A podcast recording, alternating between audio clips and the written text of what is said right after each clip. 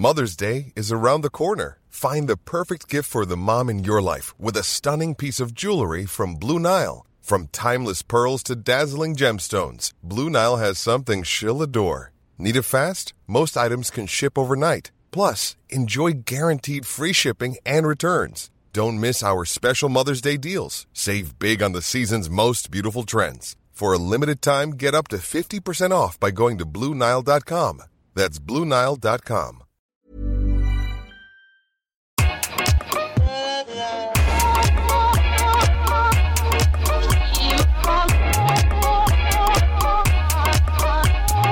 Bonjour Okaya. Bonjour Grace. Bienvenue dans ce nouvel épisode de Kif Taras, le podcast qui saute à pieds joints dans les questions raciales. Alors ici, vous le savez, on parle d'arabe, d'asiatique, de blanc, de rhum, de noir et tout ça de manière décomplexée. Aujourd'hui dans Kif Taras, nous allons aborder un sujet qui suscite des vagues incroyables en France et ce depuis plusieurs décennies. Nommé tchador, foulard, voile islamique, hijab, ce bout de tissu que des femmes musulmanes portent sur la tête est désigné de manière différente selon sa forme, le contexte culturel et aussi selon la personne qui l'invoque, ou qui l'évoque plutôt. Et surtout, il fait l'objet d'une très forte volonté de contrôle et de régulation. Faut-il interdire le voile? Et si oui, dans quels espaces? Est-ce vraiment antiféministe que de porter le voile? Que cachent les débats récurrents sur la laïcité qui ne semblent se focaliser que sur la visibilité de l'islam en France? Et pourquoi ces discussions mobilisent tout le monde? Sauf les principales concernées, qui sont rarement invitées à s'exprimer à la table des débats, alors qu'il est question de leur corps. Aujourd'hui, dans Kif Taras, nous avons décidé de nous plonger dans les méandres du voile, une obsession bien française. Et nous avons le plaisir de recevoir la journaliste et productrice Nadia Lazouni, qui a accepté de nous livrer son témoignage. Salut Nadia. Salut Nadia. Salut Grace, salut, Recueilla. Merci pour l'invitation. Merci, d'être là. Alors tu es la fondatrice de Speak Up Channel. Euh, c'est une, c'est un média auquel tu es dédié à plein temps depuis 2017 maintenant et qui diffuse ton émission le Nadia Lazouni Show que tu animes et où tu abordes des questions de société avec tes invités. Dans Kif Taras, nous avons un rituel, euh, Nadia. Nous demandons euh, aux personnes que nous invitons de se situer sur le plan racial pour permettre à nos auditrices et à nos auditeurs de savoir d'où d'où elles parlent, hein, d'où il ou elle parle. Par exemple, euh, Grâce, tu es asiatique, ça n'a pas changé depuis le début de l'année. et moi, je suis toujours noire. Est-ce que toi, Nadia, tu te définis sur ce plan-là? Et si oui, comment? Alors moi, je me définis comme euh, française d'origine maghrébine et de confession musulmane. Voilà. Après, parmi toutes ces identités, celle à laquelle on m'identifie le plus et celle avec laquelle je, me sens beaucoup plus en phase, c'est euh, l'islam, mon appartenance religieuse. Et est-ce qu'il y a un moment dans ta vie où tu as découvert euh, que tu étais, euh, tu avais cette identité-là ou que tu étais perçue de cette manière-là? Oui, oui, j'ai une anecdote justement à partager qui est très éloquente. C'était en CM1 dans la classe de Monsieur Évrard, un professeur que j'aimais beaucoup et qui m'aimait beaucoup, et on avait donc étudié justement donc euh, cet épisode de Charles Martel qui arrive à Poitiers. Euh, et, il dit devant, toute la classe, donc autant dire que je, suis, je suis née, j'ai grandi en fait en Normandie, hein, donc il n'y avait pas une grande diversité euh, dans ma classe, en tout cas dans cette école.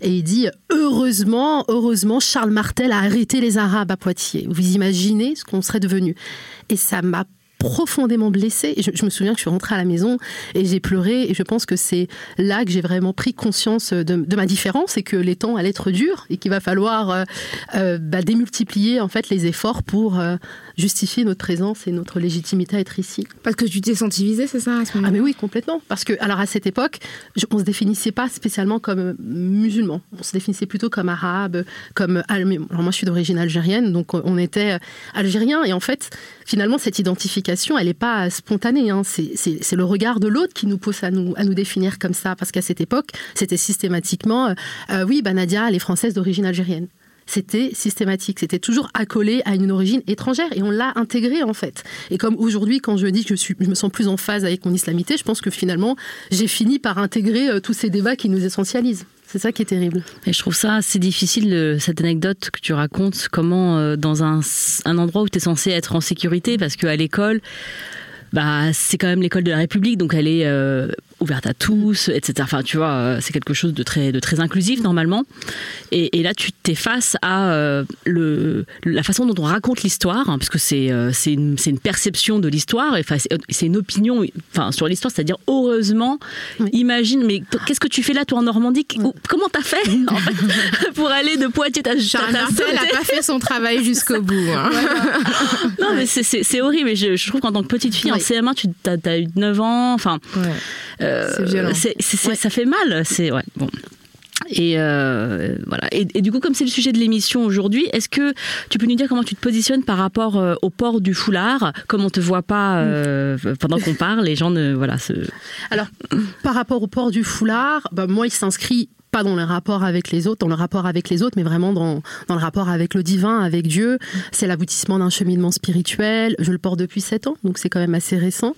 Euh, C'était en 2012, à la suite d'un voyage qui lui aussi était donc euh, euh, spirituel. Puis c'est vraiment un choix euh, mûrement, mûrement réfléchi et c'est un, un, vêtement hein, qui me permet d'être en paix avec moi-même. Je, sais que c'est difficilement euh, peut-être compréhensible pour, euh, pour, pour, certaines personnes, mais véritablement, si aujourd'hui on m'amputait finalement de cette part de moi, bah, je serais très mal. Est-ce que c'est ce qu'on veut en fait finalement des Françaises de confession musulmane qui portent le hijab, d'être dans un mal-être? Et on sait ce que ce, à quoi peut mener en fait finalement euh, euh, le malaise chez les individus. Donc euh, voilà ce qui est pour moi le foulard. Hum. Et tu as dit sur un plateau de télé où tu as été invité pour donner la réplique à un homme politique issu de la, du Rassemblement national que tu as dit il est plus approprié de parler de foulard parce que le foulard couvre et le voile dissimule. moi, je, j'aimerais que tu m'expliques comment, pourquoi est-ce que, du coup, en France, on dit tout le temps le voile. On dit le voile, le voile à l'école, le voile à l'université, le voile ci, le voile ça. Et du coup, pourquoi est-ce que euh, on n'utilise que ce terme-là? Parce qu'en fait, je pense qu'il y a aussi un, débat sémantique, en fait, en, rapport avec, euh, avec le foulard ou avec, avec le voile. Enfin, si, si, surtout lorsque c'est la classe politique, euh, médiatique, enfin bref, hein, toutes ces connivences qu'il y a parfois entre ces deux espaces, quand ils parlent de voile, il y a cette volonté peut-être de dire que c'est ce qui cache, c'est ce qui nie l'identité de la personne, etc. Et d'ailleurs, l'interdiction de la dissimulation du visage dans l'espace public, dans cette loi de, euh, de 2011, on a beaucoup parlé de ce voile, de cette burqa qui couvre, euh, on essaie de mettre la femme à l'abri des regards des autres, etc. Alors que je pense qu'il faut juste à un moment donné dédramatiser le truc et de dire, non, non, en fait, les mecs, c'est un foulard. C'est juste un bout de tissu euh, qu'on porte en fait sur la tête. Donc c'est pour ça que j'ai préféré ce mot. Et puis en général, en plus, quand on parle des femmes qui portent le foulard, on dit d'elles qu'elles sont voilées. Donc en fait, on les réduit aussi à ce foulard, à ce, à ce voile, que lorsqu'on dit qu'on porte le foulard, ça va être très compliqué de dire oui, c'est des femmes foulardées. Voilà. Donc euh, c'est vrai, un petit subterfuge pour, euh, pour sortir en fait de cette aussi euh, approche très réductrice en fait du, du voile ou du foulard. Non mais c'est vrai, en plus je fais souvent l'erreur et j'essaie de me corriger, mais je parle souvent de femmes voilées et c'est vrai que c'est très passif en fait. Parce qu'elles sont voilées par qui? C'est comme si elles n'avaient pas pris part à ce processus et que finalement il y avait quelque chose d'extérieur qui les avait voilées et qui faisait d'elles des êtres un petit peu euh, silencieux. Oui, et, je trouve aussi, par ce que tu dis, Rokaya, que euh, le fait de.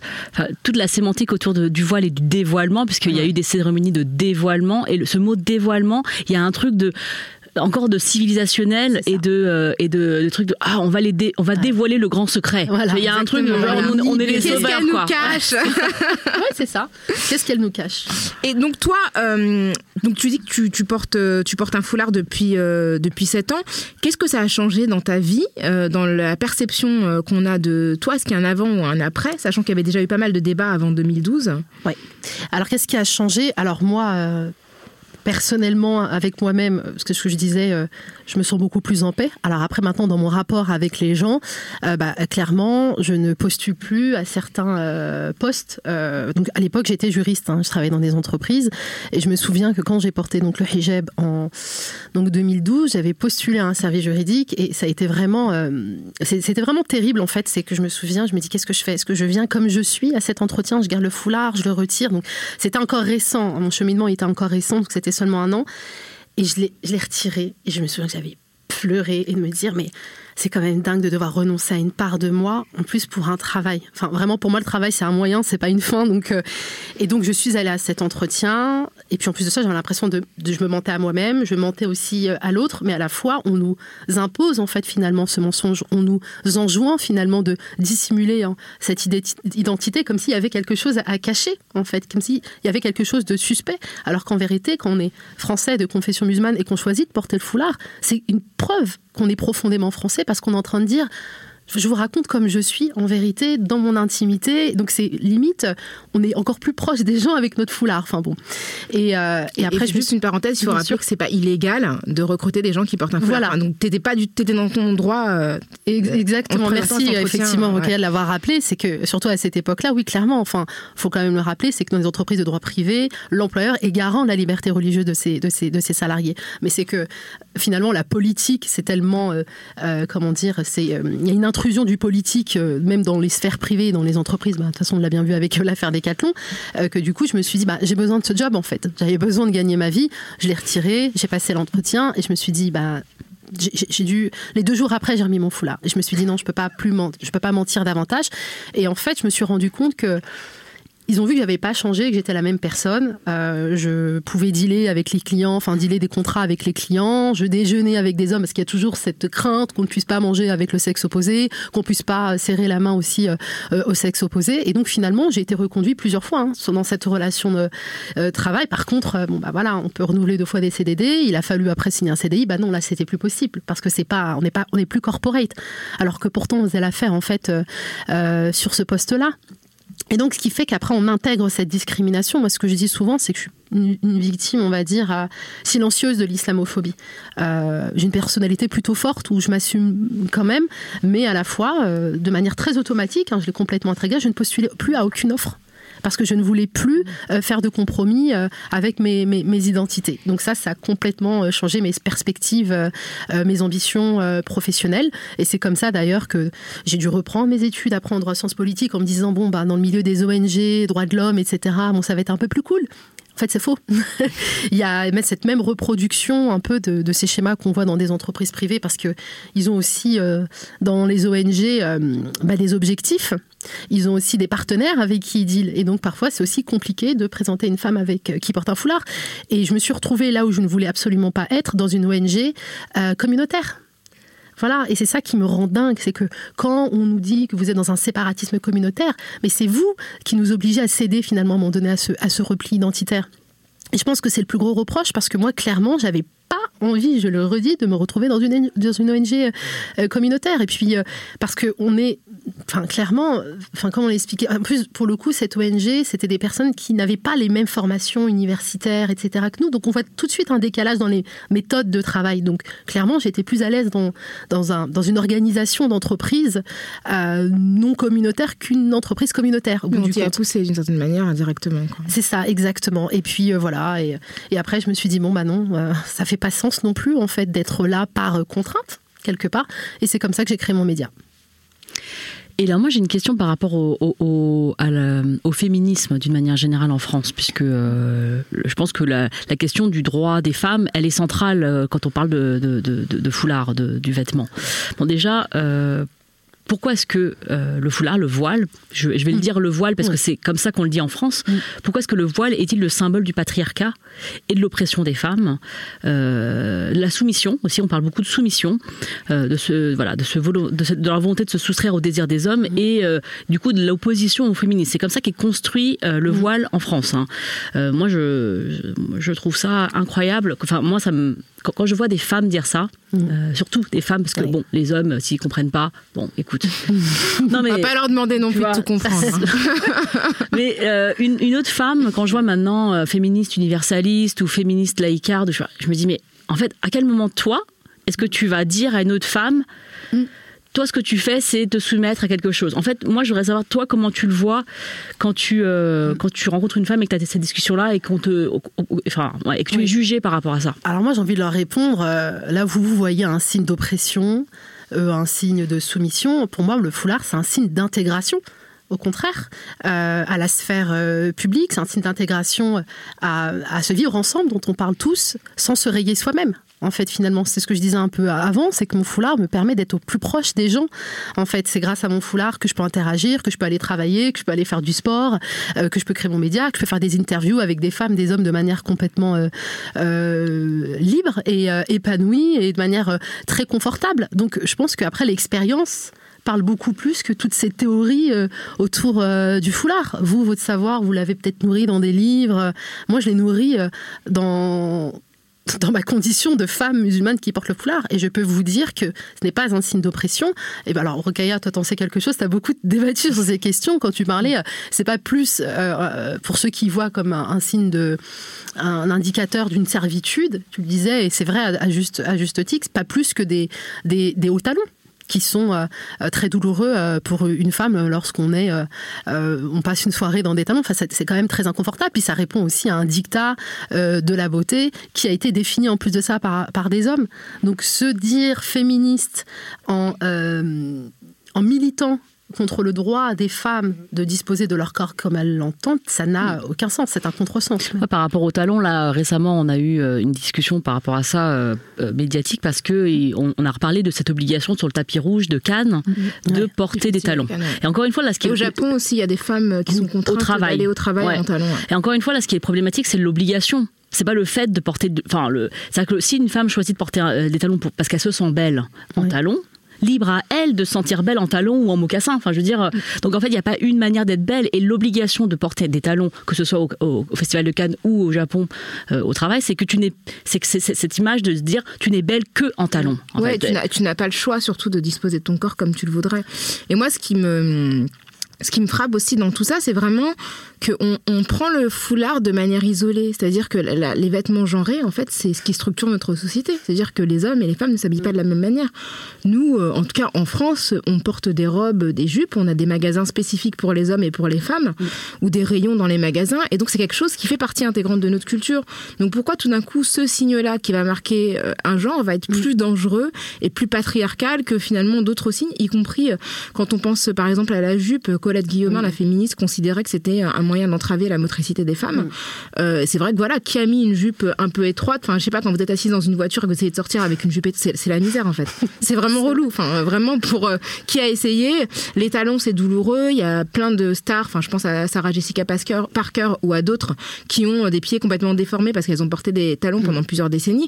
Donc on peut dire elle fait ce qu'elle veut, mais on peut aussi s'interroger sur finalement c'est quoi la marge qu'on a de liberté? Mm. Donc moi ça m'étonne toujours qu'on veuille uniquement interroger le foulard comme si dans la culture euh, française mm. ancienne, il n'y avait pas des signaux aussi qui marquaient les femmes et qui pouvaient aussi, euh, qui, pouvaient de toutes les façons leur mm. faire beaucoup plus de tort qu'un qu'un foulard. Et puis surtout dans une France qui se définit et qui, qui tout le temps euh, se gargarise de cette tradition euh, judéo-chrétienne. Bah, le foulard est dans la tradition euh, judéo-chrétienne. Alors c'est vrai que sur la question du, voile, on va parler du voile, effectivement, c'est peut-être plus parlant pour les auditeurs et auditrices. la, question du voile a beaucoup évolué dans la, religion catholique, mais en tout cas dans la, dans la religion juive, il y a toujours ce port du couvre-chef, qu'il s'agisse d'une perruque, qu'il s'agisse d'un turban, qu'il s'agisse d'un bonnet. Donc en fait, c'est comme si quelque part on, essaie de, dire de la femme musulmane qui porte un foulard que c'est une éternelle étrangère, que ce foulard vient d'ailleurs et raconte une histoire qui ne nous appartient pas.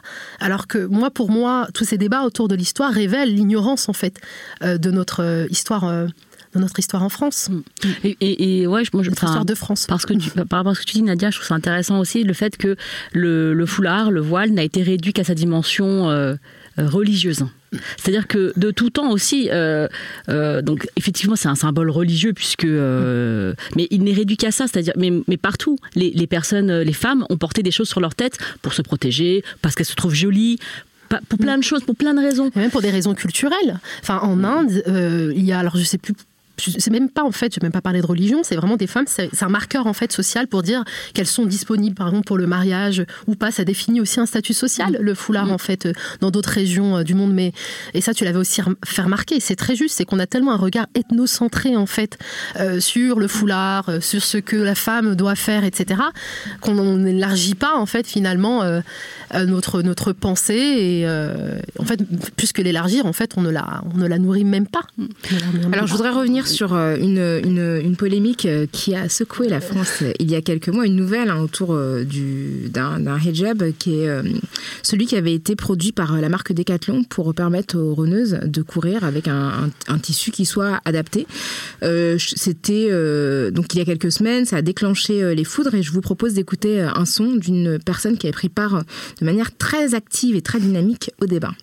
Et regardez la réaction de Xavier Rivoire, le responsable de la communication euh, de Decathlon, qui dit c'est presque un engagement sociétal pour lui. Ah bah alors euh, on est très très loin du temps où il y avait des sanctions sur euh, l'Afrique du Sud pour pratiquer l'apartheid par exemple dans le sport. Aujourd'hui, en réalité, Decathlon est en train de fournir un outil d'apartheid sexuel, un outil qui est contre l'esprit même du sport. Le sport, c'est aussi un moyen d'émancipation, c'est un moyen de transcender euh, euh, les atavismes sociaux, culturels, raciaux, ethniques. Et puis, surtout, Decathlon, en investissant, je veux dire, en misant sur ce type euh, d'accoutrement, nuit énormément au combat des femmes iraniennes qui, aujourd'hui, au péril de leur vie, essayent de se libérer du voile. Alors là, c'est l'apocalypse. Hein. C'était très dur de reprendre cet extrait, sachez-le. Alors c'était euh, c'était BFM, euh, Zineb El Razoui, qui est euh, une, une, journaliste euh, très engagée. Alors ce que je trouve intéressant, c'est qu'on a tout dedans. On a l'apartheid, on a l'Afrique du Sud, on a enfin on a l'Iran.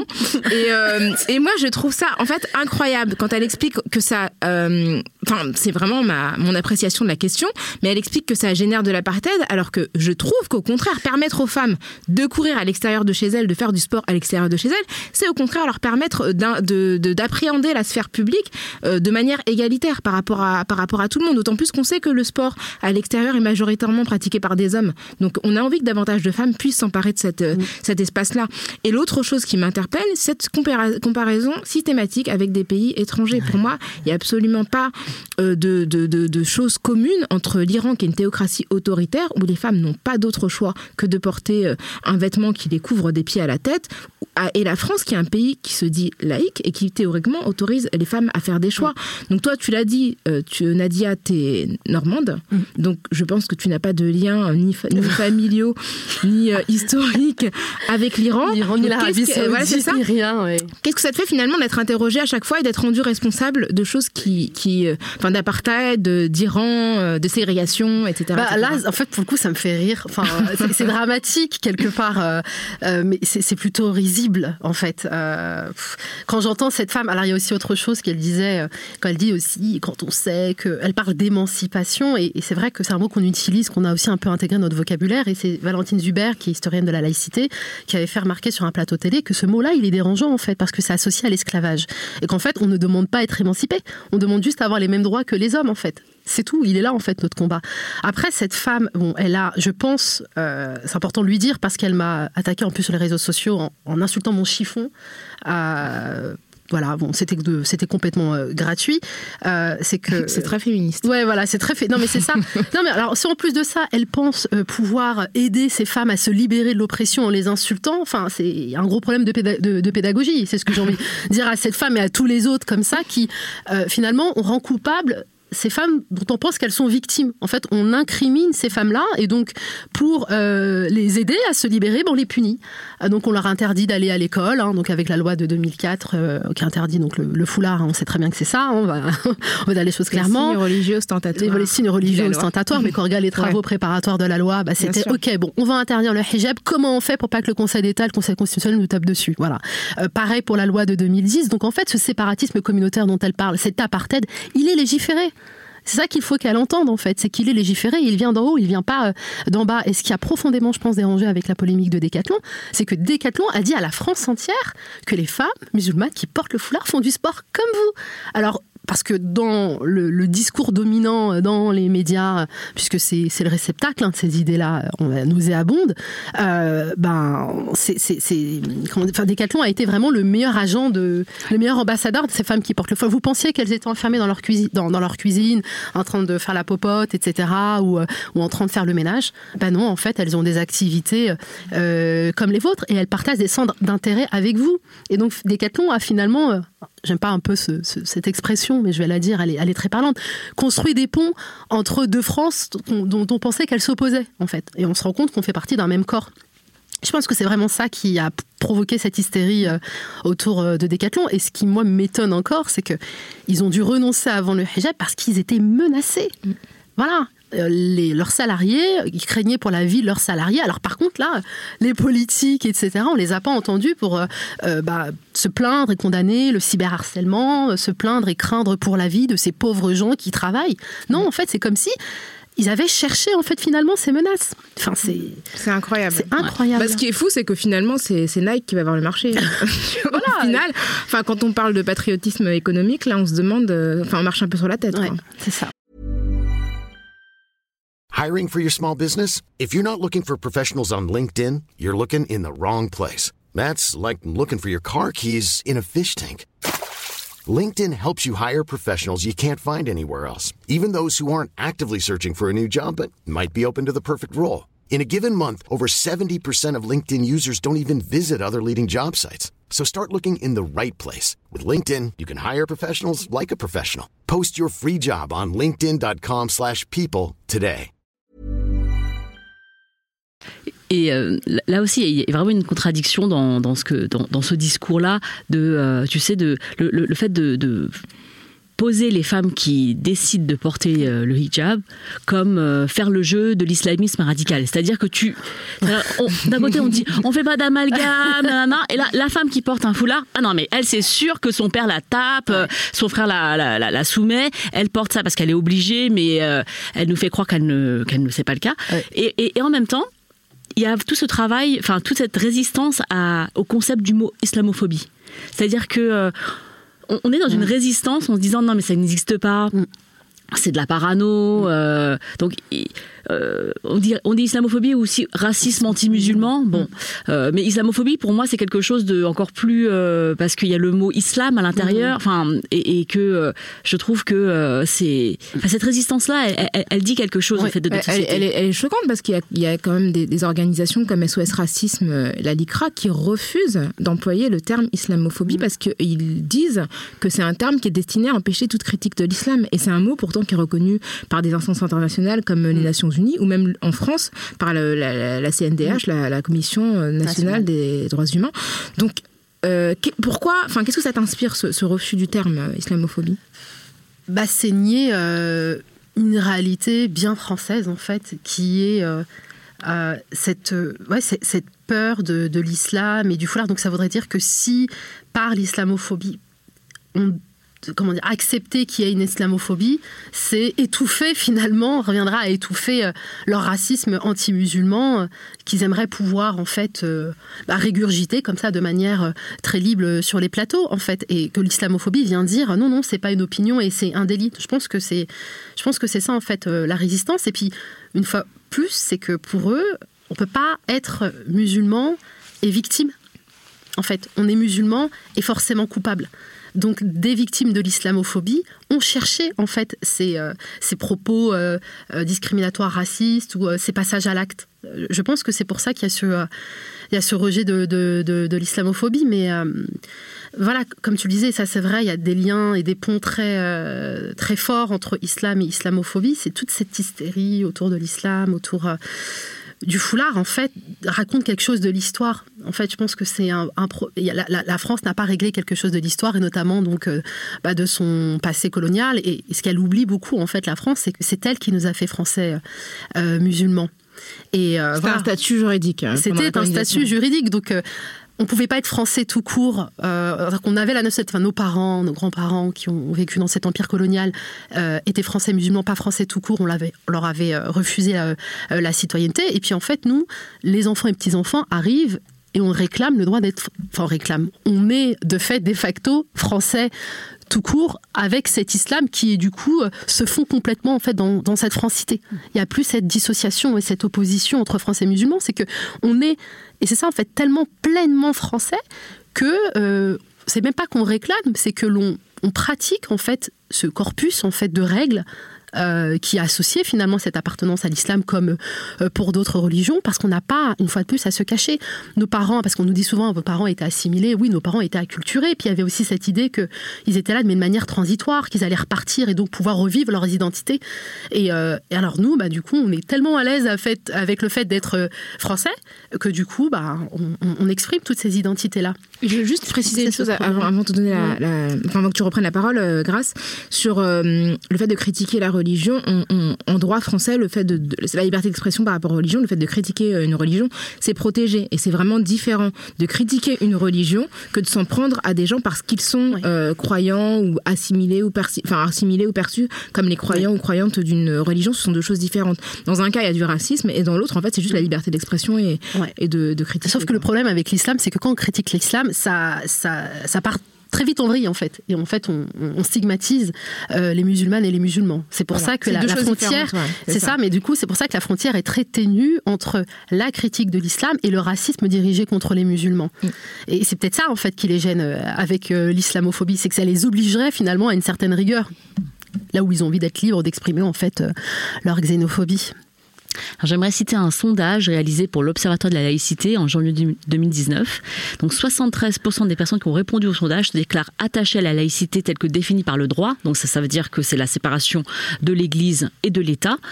Euh, et 67% des répondants estiment que la laïcité est trop souvent instrumentalisée par les personnalités politiques.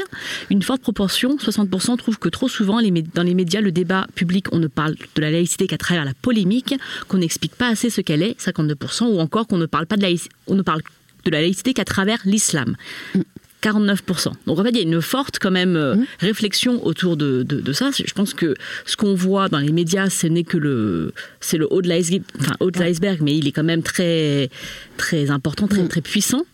Euh, et, d'ailleurs, des, polémiques, il y en a plein. Et euh, on voudrait aussi parler de l'abonnement proposé euh, par les sénateurs, enfin par un groupe de sénateurs, les Républicains, dans le corps de la loi Blanquer qui va être votée bientôt pour la loi qui est dite pour une école de la confiance. Il faut les aider à trouver des noms plus stylés pour leur loi. Parce que là... Et, puis crédibles surtout. Ils sont en train d'exclure, de, vouloir exclure euh, de l'accompagnement scolaire, donc des sorties scolaires, euh, les, les mères qui portent le foulard. C'est terrible. Et ce qui est ouf, c'est que le communiqué, parce que théoriquement, c'est un, un, amendement qui a vocation à demander la neutralité aux parents, mais le communiqué des Républicains parlait explicitement euh, du voile. Enfin, donc du coup, et c'est enfin, pas légal de viser spécifiquement une religion.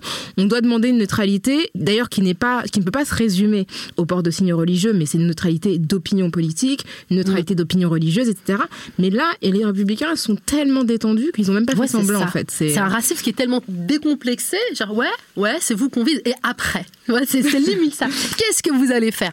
Ouais, bah rien, effectivement, parce que même sur le terrain juridique, bah ça prend toujours des années, quoi. Parfois, c'est sur sur ans pour euh, que la Cour européenne des droits de l'homme puisse nous pondre une décision euh, pour dire oui, bah en fait, vous avez discriminé, ou même quand on a le Comité des droits de l'homme de l'ONU, bon, certes, leurs décisions n'ont pas de valeur contraignante. Quand elle dit à la France, ouais, vous êtes allé trop loin, en fait, non, vous n'avez pas respecté, en fait, finalement, euh, les libertés et tout, vous devriez réviser, en fait, votre législation. En fait, ils n'en ont que faire.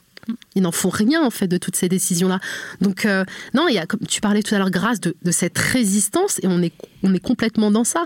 Euh, ça me fait penser en fait à, en tout cas pour la laïcité, qu'est-ce que ça dit aussi, c'est que tout à l'heure je parlais de l'ignorance de, de l'histoire en fait de France, mais aussi l'ignorance du droit. Enfin, on a tout entendu, et surtout n'importe quoi sur la laïcité, et d'entendre des représentants de l'État complètement dévoyer le sens de la laïcité, trahir la lettre et l'esprit de la laïcité, bah, je me dis, mince, euh, vous n'êtes pas digne, en fait, finalement, de, votre fonction. Moi, je pense qu'on devrait faire passer des QCM en droit, en fait, à tous ceux qui veulent se présenter euh, à, des élections. C'est juste pas possible de, euh, comment dire, de, de, semer aussi la confusion comme ça dans, l'esprit français. Moi, je trouve ça que c'est irresponsable et même presque criminel. C'est justement, on, les désarme d'un savoir qui devrait bah, avoir sur ces, sur ces, sur ces questions-là, qui sont des fondamentaux. Oui, parce que le, devoir de neutralité qui s'impose aux, aux euh, aux fonctionnaires, euh, aux agents de l'État. Euh, il ne, il enfin, il n'affecte pas les personnes qui sont usagers du service public. Donc les femmes, les, mères. Déjà, moi, je voudrais dire que je suis, je suis mère dans une école primaire. Des personnes qui accompagnent les sorties scolaires, il y en a pas. Ok, d'accord? Donc, donc, en fait, les, les enfants peuvent pas sortir parce qu'il n'y a pas d'accompagnant. Donc, quand il y a une personne qui, se porte volontaire pour accompagner, mais, mais, mais, mais elle est bienvenue, c'est-à-dire que elle peut, enfin, je veux dire, quel est le rapport et Puis quel message on envoie à ses enfants Mais c'est ça, et, surtout, mais enfin, surtout, bon, ok. Sur le plan pragmatique, c'est quoi le risque Il y a une personne qui vient, elle porte un foulard. C'est quoi le risque en fait pour nos enfants? Bah, Que tout le monde se convertisse. c'est du prosélytisme religieux. Il y, a un fantasme de dingue là, c'est-à-dire que la maman, enfin la maman d'un copain de, ma, de mes enfants qui accompagne, qui donne de son temps, qui vient pour que mon enfant il mette sa culotte à la piscine. Ah mais tu vois, enfin, hein. donc c'est quoi le risque que, que, que mon fils euh, il, va parler, bah, s'il parle arabe tant mieux. tu vois ce que je veux dire? Ça me, Moi, je, en fait, je trouve ça tellement absurde.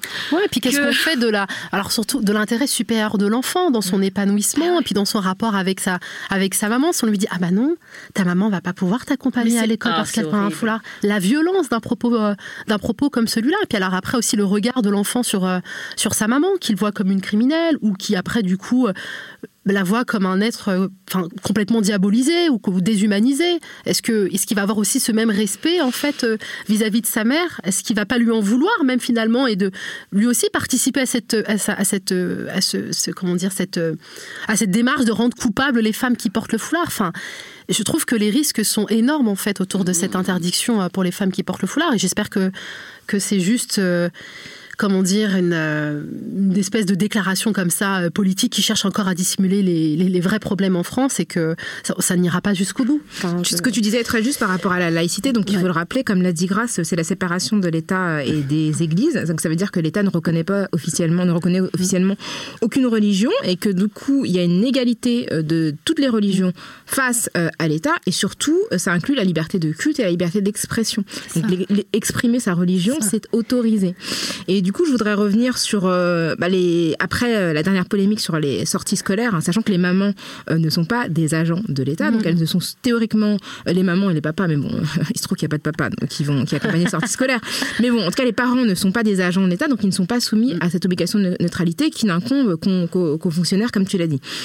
Et donc le journaliste Sébastien Abdelhamid a listé sur Twitter le nombre de cas où des femmes voilées avaient été empêchées de vivre, hein, je crois qu'on peut, on peut dire ça.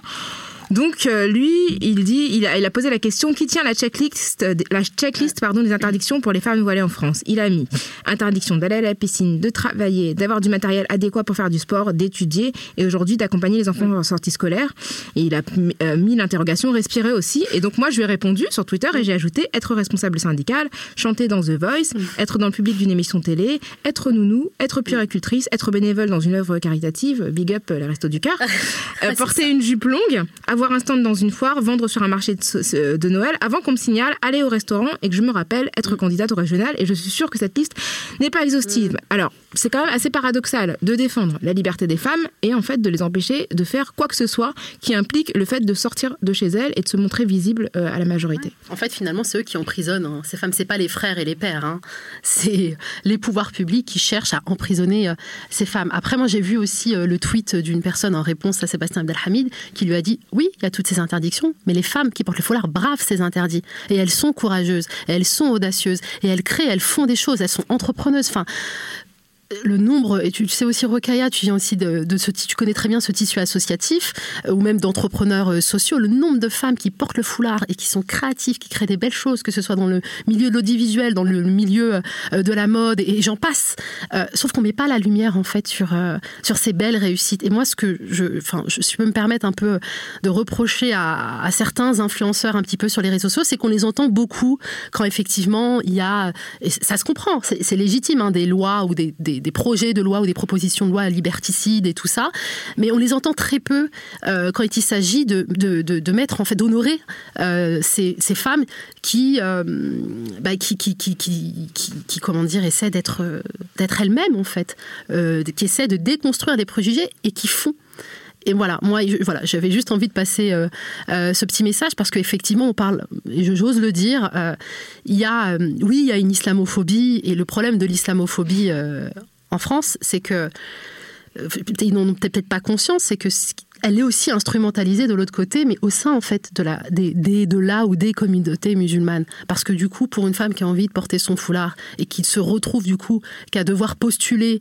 dans des entreprises dites communautaires, on va faire très vite, ou dans des associations communautaires, eh ben elles sont payées à coups de lance-pierre, mais en fait on sait très bien qu'elles vont patienter bien gentiment parce qu'elles ont besoin de travailler. Et donc, du coup, elles travaillent dans des conditions qui sont, pour moi, indignes, surtout eu égard à leurs compétences, à leur, à leur, à leur formation. Donc, je pense qu'il faut aussi appeler à la responsabilité des deux côtés effectivement dans les groupes dominants qui, euh, euh, qui, qui, nourrissent cette islamophobie et euh, qui font peur hein, aux gens, et de l'autre côté, hein, dans ces communautés-là, leur dire elles sont discriminées, elles sont euh, victimes. Ne profitez pas en fait finalement de cette, euh, de cette position-là pour qu'elles servent aussi euh, quelque part votre business et, vos intérêts. Donc je pense qu'il faut aussi appeler aux responsabilités de, de toutes et tous. C'est intéressant de voir que c'est une discrimination, en tout cas l'islamophobie, qui est très genrée et qui paradoxalement fragilise les femmes. Et là où on accuse les hommes musulmans de, de, de comment dire d'opprimer les femmes musulmanes, en fait,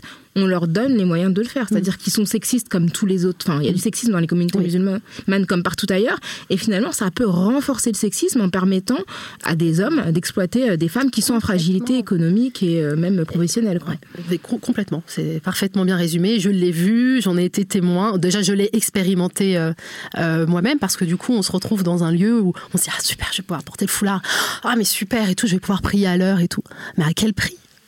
À quel prix? Parce qu'au bout du compte, quand on rentre, on se dit mais non, ma place, elle n'était pas là en vérité. Puis en vérité, j'avais le droit euh, de travailler, de continuer à travailler dans des entreprises.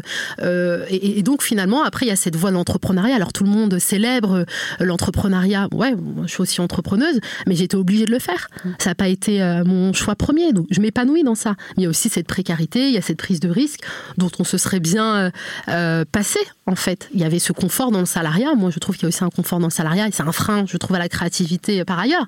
Mais il y a aussi un confort et les gens ont le droit de chercher un confort, et ben ça aussi on nous l'enlève, ça.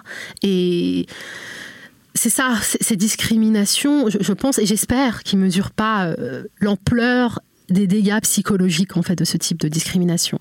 Moi, je suis, plutôt heureuse et je m'en sors plutôt bien parce que avec ou sans mon foulard, j'ai une personnalité, je suis plutôt combative, je suis plutôt patiente, plutôt résiliente, etc. Euh, mais le nombre de femmes qui euh, n'ont pas cette force de caractère et qui euh, aujourd'hui sont complètement murées dans un, dans, dans, un silence. On leur a confisqué leurs paroles et puis on leur a confisqué même pour certaines même leur vie. Et je pense que c'est une réalité qui est méconnue. Donc, j'ose espérer, j'essaie de leur accorder le bénéfice du doute et je me dis qu'ils sous, sous-estiment voilà, l'ampleur et la, et la portée de toutes ces polémiques et de toutes ces lois qui dont ils pensaient que ça nous libérait, mais qui plutôt nous oppresse. Alors on va, ouais, on, va, on va terminer. On va terminer. Quand même une question. je sais je sais qu'on doit finir, mais moi il y a une question qui nous tient à cœur. Euh, c'est la question de la fétichisation des corps en, France, parce que je pense que quand même toutes les polémiques autour du voile ont quand même trait au fait que euh, on est dans un pays où euh, beaucoup d'hommes ont l'impression qu'ils doivent forcément pouvoir regarder les femmes comme il leur convient. Et donc je voudrais porter à votre connaissance, je suis sûre que vous l'avez vu, mais bon, vous rappelez ce ce tweet du journaliste qui s'appelle Jean Quatremer, qui avait dit à l'époque de la polémique sur, euh, sur le hijab Décathlon, donc je le cite, hein, que signifie le port du voile? Le refus absolu du mélange et le rejet de l'autre. Cette femme proclame, proclame dans l'espace public qu'elle n'aura jamais de relation amoureuse ou sexuelle avec un non-musulman. C'est violent Pauvre Jean Quatremer. Bref, l'exclusion n'est pas là où on croit, dit-il. Alors moi, je veux juste prévenir Jean Quatremer que c'est pas parce qu'on est ben, qu'on n'est pas voilé qu'on a envie de coucher avec lui. Juste que ce soit, que ce soit très clair qu'il n'interprète pas le fait de pas se voiler comme un signal ah de euh, c'est ok, c'est ouvert. Mais ça, c'est un truc aussi qui, c'est l'obsession du corps de la femme. Et John Scott, qui est historienne américaine, euh, qui, qui, en parle d'ailleurs dans son livre de la qu'est-ce qui pose un problème justement aussi avec le foulard, c'est que le foulard, il dit non, mon corps n'est pas disponible en fait. Tu pourras pas le regarder comme tu pourras, et c'est moi qui le contrôle. Donc c'est reprendre le pouvoir sur son corps qui dérange ce monsieur, par exemple, euh, typiquement. Et il y a un truc que je me souviens, Tadei avait dit dans une de ses émissions que j'ai trouvé très drôle et très pertinent. Il disait. Euh, pareil, que ça fait écho à ce que, est-ce que tu viens de dire, Rocaille, enfin, le tweet que tu viens de partager. Euh, ok, les musulmanes peuvent vivre, peuvent, ne peuvent se marier, par exemple, qu'avec des musulmans. Et après, il dit bah les socialistes se marient avec des socialistes, les gens de droite se marient avec des gens de droite. Euh, euh voilà. Les médecins avec les médecins. les médecins avec les médecins. Et donc il y a une forme aussi de, il y a une, voilà, un corporatisme, un communautarisme mm. aussi. Euh, et, et, en quoi c'est dérangeant quand c'est les musulmans en fait, parce qu'ils se marient, parce qu'ils ont des centres quelque part d'un une sensibilité commune. Et je me souviens que l'islamophobe qui était sur le plateau, je vais même pas le citer pour pas faire de pub, bah, s'est retrouvé complètement, euh, il était complètement hébété Voilà. Et c'est ça, en fait, c'est que, en plus de ça, ceux qui, qui nous empêchent d'être ce qu'on est, ils nous disent oui, mais non, oui, nous, on veut l'unité nationale. Ils veulent se marier avec toi, c'est ça, en fait. Ils sont dégoûtés. C'est moi qui choisis les mecs. non, mais c'est ça qui est marrant, c'est qu'ils ils disent, je me souviens que l'élu là, du Front National, mais c'est bien de rappeler que c'est des gens du Front National, ce Rassemblement National, c'est édulcoré, ça a l'air sympa et tout cet élu du Front National a dit non mais vous sortez de cette communauté nationale, nous c'est l'unité. En fait, euh, la laïcité ou la République française, c'est l'unité, mais c'est pas l'uniformisation. Et il y a vraiment cette confusion en fait entre les deux. On doit pouvoir exprimer euh, nos identités. Et puis si on s'intéressait à d'autres champs comme la psychologie et la, psychanalyse, qui nous enseignent qu'un individu n'a jamais qu'une identité, mais plusieurs identités. Un individu avec une seule identité, ça n'existe pas. Et si moi, en tout cas, je peux me permettre de conclure. Je vous laisse la conclusion pour vous, mais pour ma part, j'ai envie de leur dire que le foulard, justement, c'est pas l'étendard d'un islamisme radical ou de l'oppression, c'est l'étendard de la République française dans la multiplicité de ses, de, de, ces histoires. Je pense que c'est plutôt ça. Je pense que ça va pas plaire à tout le monde, mais, mais j'aime bien. Moi aussi, j'aime bien. Donc, euh, nous... Nous arrivons à la fin. de ce numéro de Kif Taras sur euh, le foulard, euh, les musulmanes euh, et le droit finalement pour elles de s'exprimer par elles-mêmes et pour elles-mêmes. Merci à Nadia Lazouni, journaliste et productrice, de nous avoir livré son expertise et son expérience. Vous pouvez la suivre en vous abonnant à son média Speak Up Channel sur YouTube et découvrir son émission, le Nadia pardon, Lazouni Show, qui vous permettra de voir des personnes qu'on voit peu dans les autres médias et de, et de les entendre prendre enfin la parole sous son contrôle et grâce à ses, interviews. C'est pas une preuve de liberté tout ça Et n'hésitez pas à nous faire part de vos opinions sur l'échange que nous venons de mener avec Nadia. Si vous aussi vous posez des questions sur les débats actuels sur euh, le foulard, sur la restriction des droits des femmes musulmanes à se vêtir comme elles le veulent, ou si au contraire vous trouvez qu'il faut imposer une seule vision de la femme et que c'est la vôtre, écrivez-nous à kiftaras.binge.audio. Contactez-nous sur les réseaux sociaux en suivant @kiftaras sur Twitter et sur Facebook avec le hashtag Kiftaras. Kiftaras est un podcast de Binge Audio réalisé par Jules Cro. On se retrouve dans 15 jours pour un nouvel épisode de Kiftaras qui sera le dernier épisode de la saison. Merci beaucoup Grace. Merci Rokaya. Merci, Merci Nadia. Merci mesdames encore pour l'invitation. Merci, c'était un plaisir. oui, plaisir partagé.